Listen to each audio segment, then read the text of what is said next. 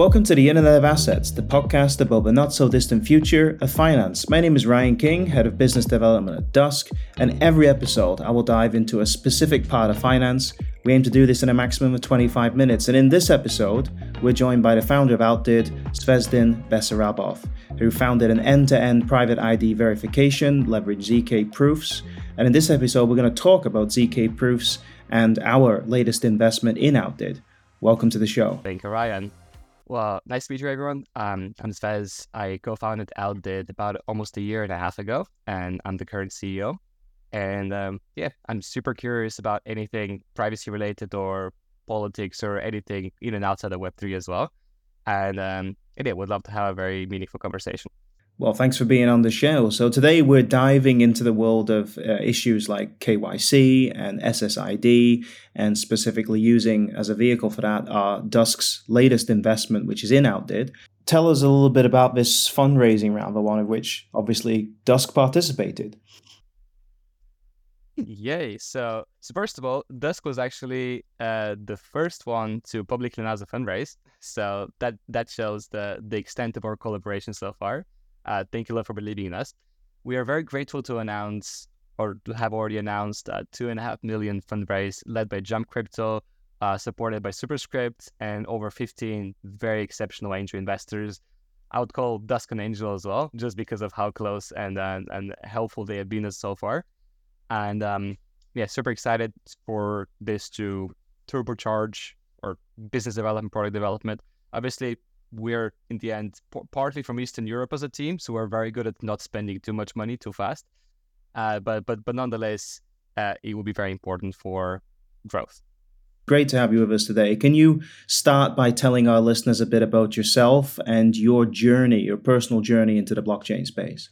Oh god, that started a, a, a while back in uh, 2016, I must say. Um, this is when I was uh, I was just playing around with different technological projects because I was just curious. And then one of my current mentors came and said, "Hey, you should look at this Ethereum thing. Um, it there's this like, like smart contracts and you can like build future organizations and stuff." Um, back then I didn't really understand in depth most of that thing, but I still I still got to it. Um, I ended up writing some smart contracts that eventually um, um, I ended up doing some security audits in the space, uh, some public lectures. Uh, I delivered a university course back in my home country, Bulgaria, because there were loads of people who wanted to learn about blockchain 2016, 2017, especially the peak over there. Um, and yeah, funnily enough, uh, the same mentor tried to pay me uh, in ethers, and like for for some of for some of the work I did, but I told them no, give me cash because Ether was like five, ten dollars, and I said like no, it's gonna fall or it might fall. I, I don't know what this is, and so I just said no, give me cash. and then a couple years later, 2017, in the in the peak of June, uh, when Ether almost topped two two k, then I said fine, give me Ether. It's it's it's it's, it's about time. and then obviously it fell down 10x or 15x. So uh, don't ask me for investment advice, but but uh, I have explored blockchain for some time now, um, with a bigger focus on privacy uh, in the last couple years, specifically like I said, zero knowledge proofs, etc. And security and decentralization and resilience and all the all the good stuff.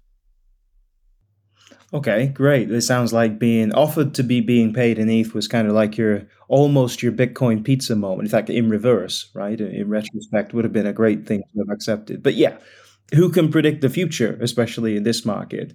Having said that, talking about predicting the future, something made you then look at all this and go, you know what, I'm going to go into this full time. What was it that made you decide to go down this route?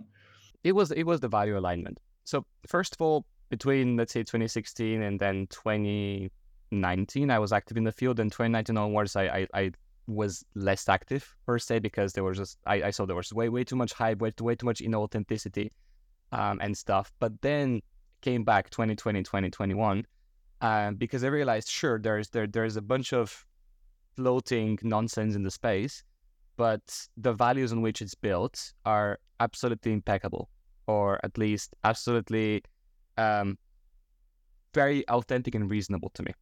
The fact that we need to build a world where we don't have to rely on centralized actors. It's not just about banks. It's it's about the political system. It's about uh, it's about effective democracy versus authoritarianism to me, and and I see that this is pushing uh, a vision of the world where everyone's slightly better off. Obviously, execution wise, it's it's very very far far from there. But simply the fact that I see these values in the space, which fully align with who I am, means that I can meet other people like this, and together we can build something exponentially bigger than what I can do myself. Is that what would you say that that sort of desire uh, to see a better, more democratic system is what really, under the surface, drives your passion for this work? And if so, how does this influence what you see as the future for Outdid itself? Yes, uh, pretty much. So the the in which Web3 is built is pretty much the reason why we started Outdid. The concrete use case and is more of a matter of, I'd say, finding the right market opportunity at the right time and and and yeah, finding the right way to apply these values and these principles in practice.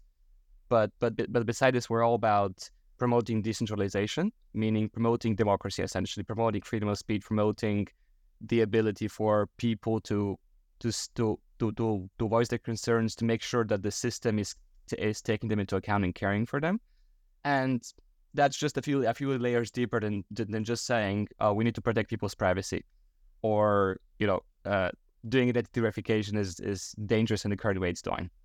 Okay, so tell us when did you first hear about uh, zero knowledge proofs, and what was it about them that fascinated you the most? That was actually after we came up with the idea about Outdid. and after we decided, okay, let's make a fully private way to verify people's identities. The question was how.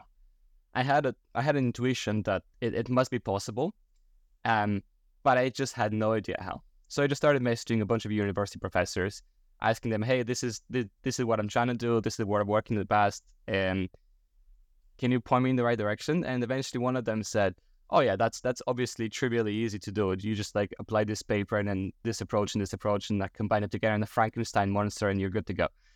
and so and so this is how I learned about the concept of zero knowledge proofs.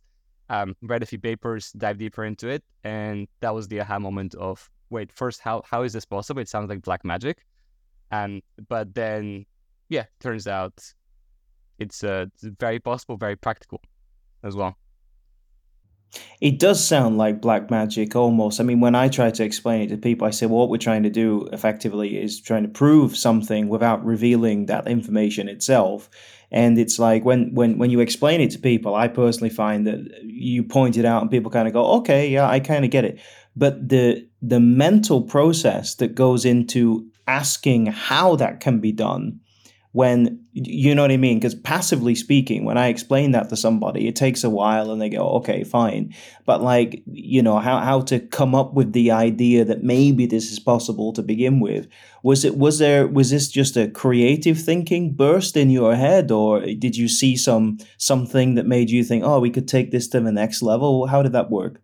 It's difficult to rationalize a pure intuitive process, but effectively I saw that we've got these ID documents. I saw that they have, let's say, uh, biometric chips in them, and I saw what's stored in these chips. And then they said, given like there, there, there, there just must be a way that that I can use this without revealing all of it.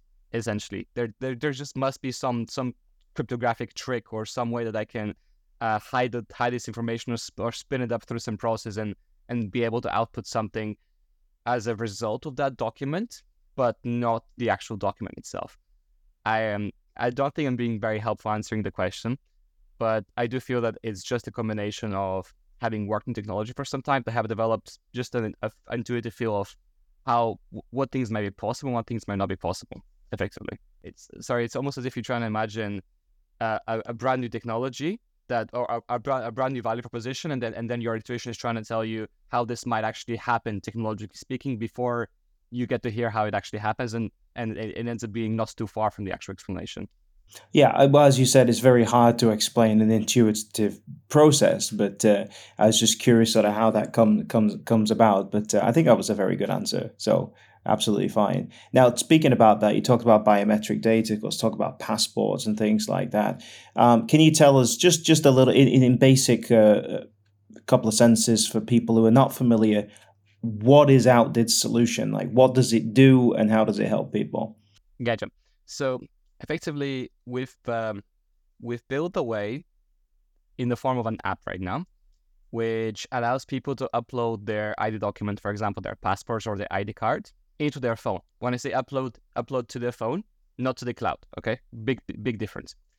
And so now that your phone has your ID document, then based on the data we read from the documents, we can make zero knowledge proofs that this document is authentic and that maybe you're over 18 or that you are Jake or that you're a unique human or any kind of filters based on that information. In even simpler terms, it, it effectively means that your phone verifies your own identity without sending it to any third party for verification. And this is really the key value proposition, which uh, which uh, spurs all the privacy advantages of, of what we're building. Indeed. So the the receiver then receives something that effectively guarantees that this person, for example, as you said, is over 18, but that's that's all they know. Pretty much in the end. And this this process happens without even Outdid ever intercepting user data. And and there's no other third party in the process which also gets to see your passport and, and gets to sign off on it. It's direct peer to peer user to to the end consumer of that verification result, which is to my knowledge, the the first time this has happened in the field. Yeah, well, that's very important. So even Outdid doesn't know. Even Outdid yes. doesn't have a copy well, of if, if, your if Outdid ID. knew, then we'd be then we'd be the same as every other verification solution. Because in the end, the KYC company exactly. is one which takes in your passport, signs off on it, and then sends the result to someone else. Yeah, absolutely. That's what I wanted to get into because it, there are a lot of verification solutions out there.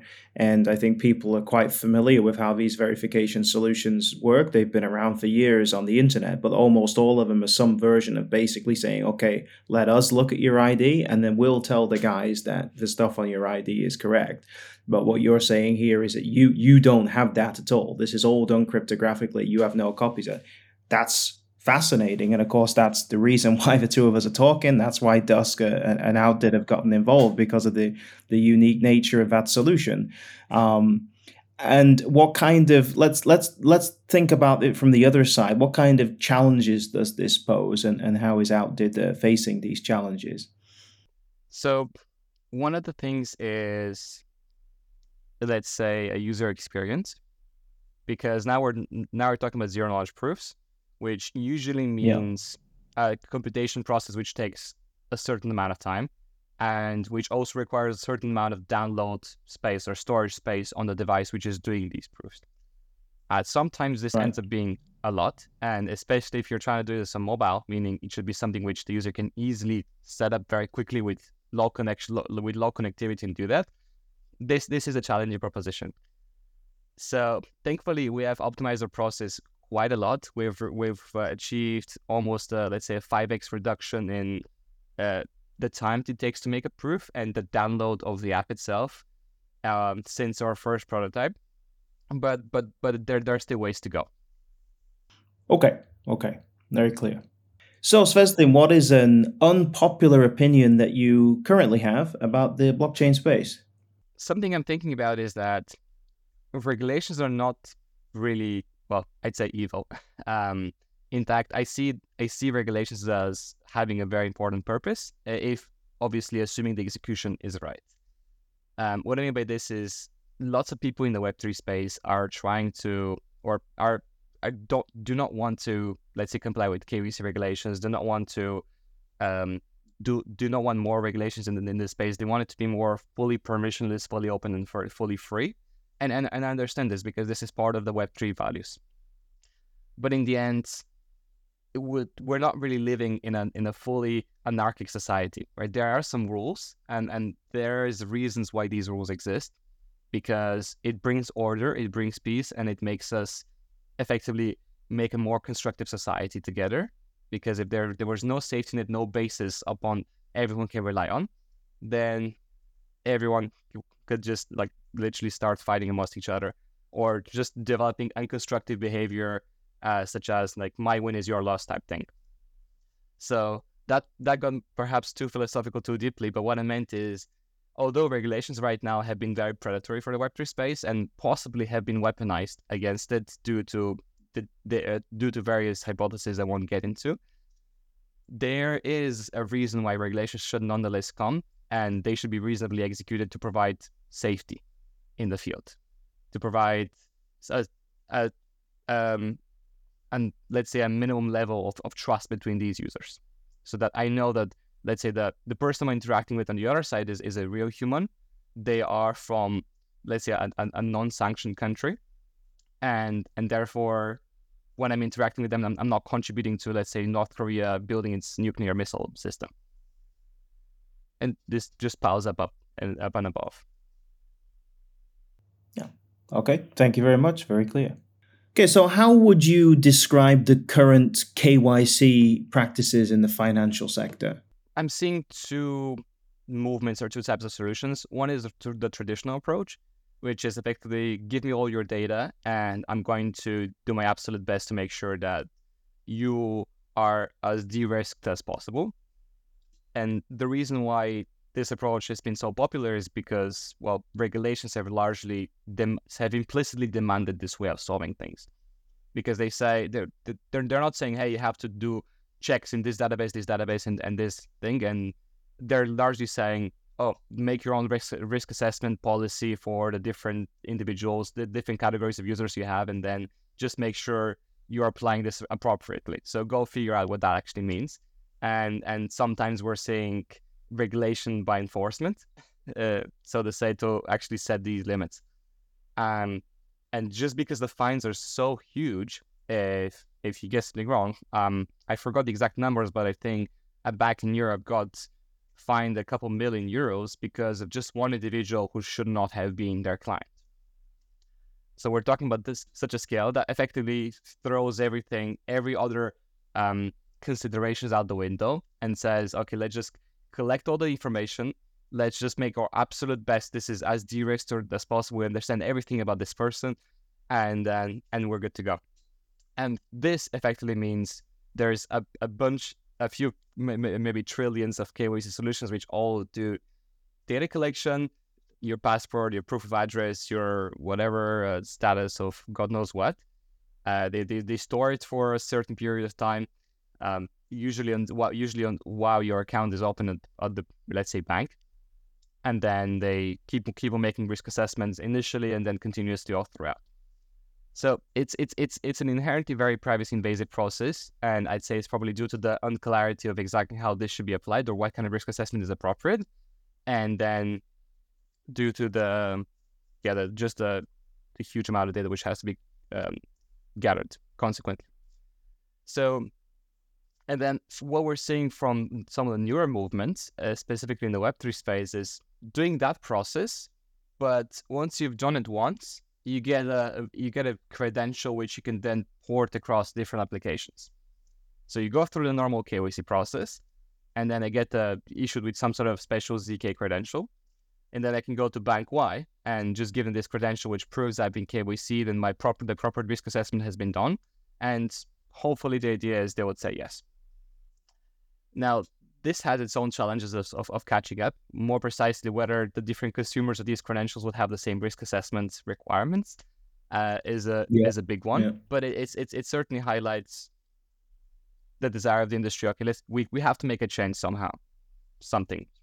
It's great that they see that, and it's also very interesting. And a conversation I've had is that even you know when you talk about these issues about data gathering like we mentioned before it's very easy to slip into narratives like you know the big evil states trying to gather all the data. But what you described there is a process of multiple actors all acting pretty rationally along the way and the consequence being this massive data gathering machine right? The government has its rules it needs to enforce for what it believes are good reasons and then the organizations they want to they want to gather as much data as possible because it's possible, even if they make a mistake, if they can show that they've done absolutely everything in their possibility, they may not be fined, they may not be punished, right? So then it's it's it's better, rationally, logically better for them to gather too much data than too little. They don't want to leave any gaps. Why didn't you get his address? Why didn't you get a copy of his passport photo? You know, so everyone in this, and of course, you as a consumer, you rationally you want to follow these procedures because you want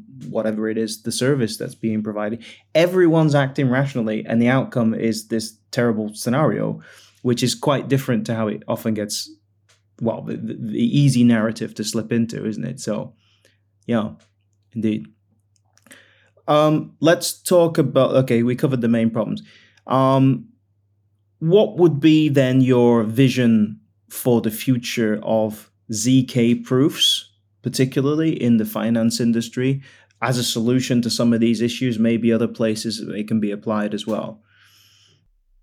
So I, I want to talk about the future of ZK proofs in the identity field in general. I, I feel like this is um, this would cover a much larger part of the world and uh, it would be much more impactful overall. Uh, because finance has its has its unique challenges that, that we outlined, and I feel like it will be one of the slower segments to catch up to proper futuristic, futuristic identity infrastructure because you need regulations to change, you need uh, bank banks to change, sometimes bank leadership to change, and etc. And um, and the, and the whole thing of uh, infor- uh, regulation by by precedent or by enforcement needs to go away as well. So we need more clarity. But um, but with with with that said, I, I'm I'm seeing ZK proofs as having an instrumental role in, in the future of any kind of online interactions going forward. Because, like I said, there there is a good reason why people verify things about other people. It it it's it usually saves time in forming trust and it allows us to provide better services to each other. Right? That's why there is a credit score. I'm not I'm not advocating for the way it's currently being executed, but there's a good reason why there's the credit scores exist, which is this bank can immediately trust you and I can get a credit card from them without having to develop this trust relationship. And ZK proofs just take this to the next level because the problem with credit scores is well, the problem with what happened with Equifax is that inherently it's still it's still non-private, and as a result, it can be hacked, it can be breached, and uh, this can expose literally everyone on the planet, as as it as what just like what happened with Equifax in the U.S. And so ZK proofs allow us to form trust relationships trust relationships between each other because I because I can prove to you that I've lived in the UK for God knows how many years. I can prove to you that I have always paid my rent on time, and, and the, these are all, for example, credentials that I digital credentials that I would have. I would have received credentials from my landlord because I paid my rent. I would have received a credential from the UK government that that I've lived here for God knows how many years. I would receive a credential that I paid my taxes here.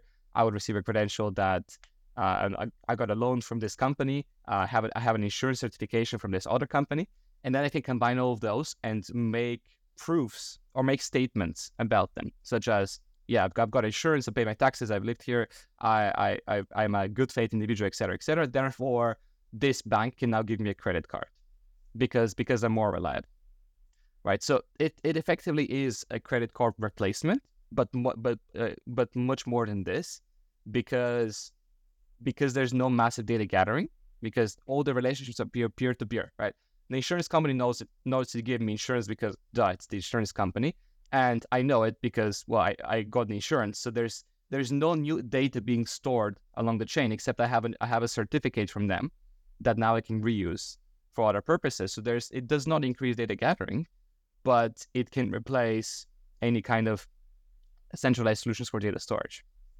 So simply put, um, yeah, I can I can we can develop much more sophisticated relationship relationship between people. When I go to Facebook Marketplace, for example, I can verify that this person really has sold that many items, not just on Facebook, but on eBay, on Amazon, and God knows what. So, and then I can verify that all their consumers actually were happy eventually, um, because maybe this maybe reviews and customer feedback would also be a credential that could be shared around. And so all these things can uh, can, can make, make for a much more frictionless world. Excellent. A much more frictionless world. I like that. Okay, as a, as a closing thought, closing ideas, could you would you mind to share with us what you're most excited about for the future of Outdid or the future of the blockchain market in general? Well, that, did well these are two two separate questions. I'm most excited for the future of the blockchain market or when it overcomes the current regulatory challenges, the current uh, some people might call predatory challenges, like specifically targeted against the against the whole ecosystem because I feel like it, it, it will be inevitable that, that something amazing comes out of here, so long as we make sure that it does not uh, it that it does not come under the control of the usual centralized actor, cause, actors, because then there's just nothing changes anyways. And um, and I'm just super excited about the the the force that that this field would put on the current political system to be fairer and more representative, to the current economic system, not just in the West, because the West, although it has its problems, it's kind of okay-ish. Look at you know the the East, the the South, everything else is uh, requires a lot more change, and I feel like this will be instrumental in the long run. Long run, and obviously, if most of the let let's call it noise in the field settles, uh, maybe if the maybe if the if the bubble bursts, if if if if that happens, then then we'll see some some tangible use cases coming out of this. Besides this, for for Outdid, I'm I'm super excited actually for the short term because there's there's many new regulations coming out for bringing internet verification at scale. We're talking about, for example, Twitter announced Twitter Blue. Now they're doing identity checks. There were some rumors that Meta was also preparing a similar premium subscription model to also include identity checks to, to, to make it verified. Um, this is both an, an industry push because presumably they, they finally understand that having I guess 60, 50, whatever percent of, the, of your user base be bots is not actually that good for the business. But but it's also pushed from from the side of regulations because there's uh, uh for, for, example the the Digital Services Act in Europe does slightly mentioned the fact that social media needs to be needs to be significantly better at detecting bots, and usually the more intuitive way of doing this is by identity checks. And I'm super excited for Outdid to start embracing these new use cases, which are not focused on the financial sector, but are are use cases at, uh, which are happening at scale to to promote, let's say, internet freedoms and uh, equal access to people and block out the wrong actors out of social media platforms or block out the wrong actors from adult platforms who are, let's say, underage, for example and um, so that all these things are important. And at the same time, because they're use cases at scale, it means that privacy is even more important because you don't want like Facebook to be processing 1 billion users worth of ID documents in a centralized location. Okay, very clear.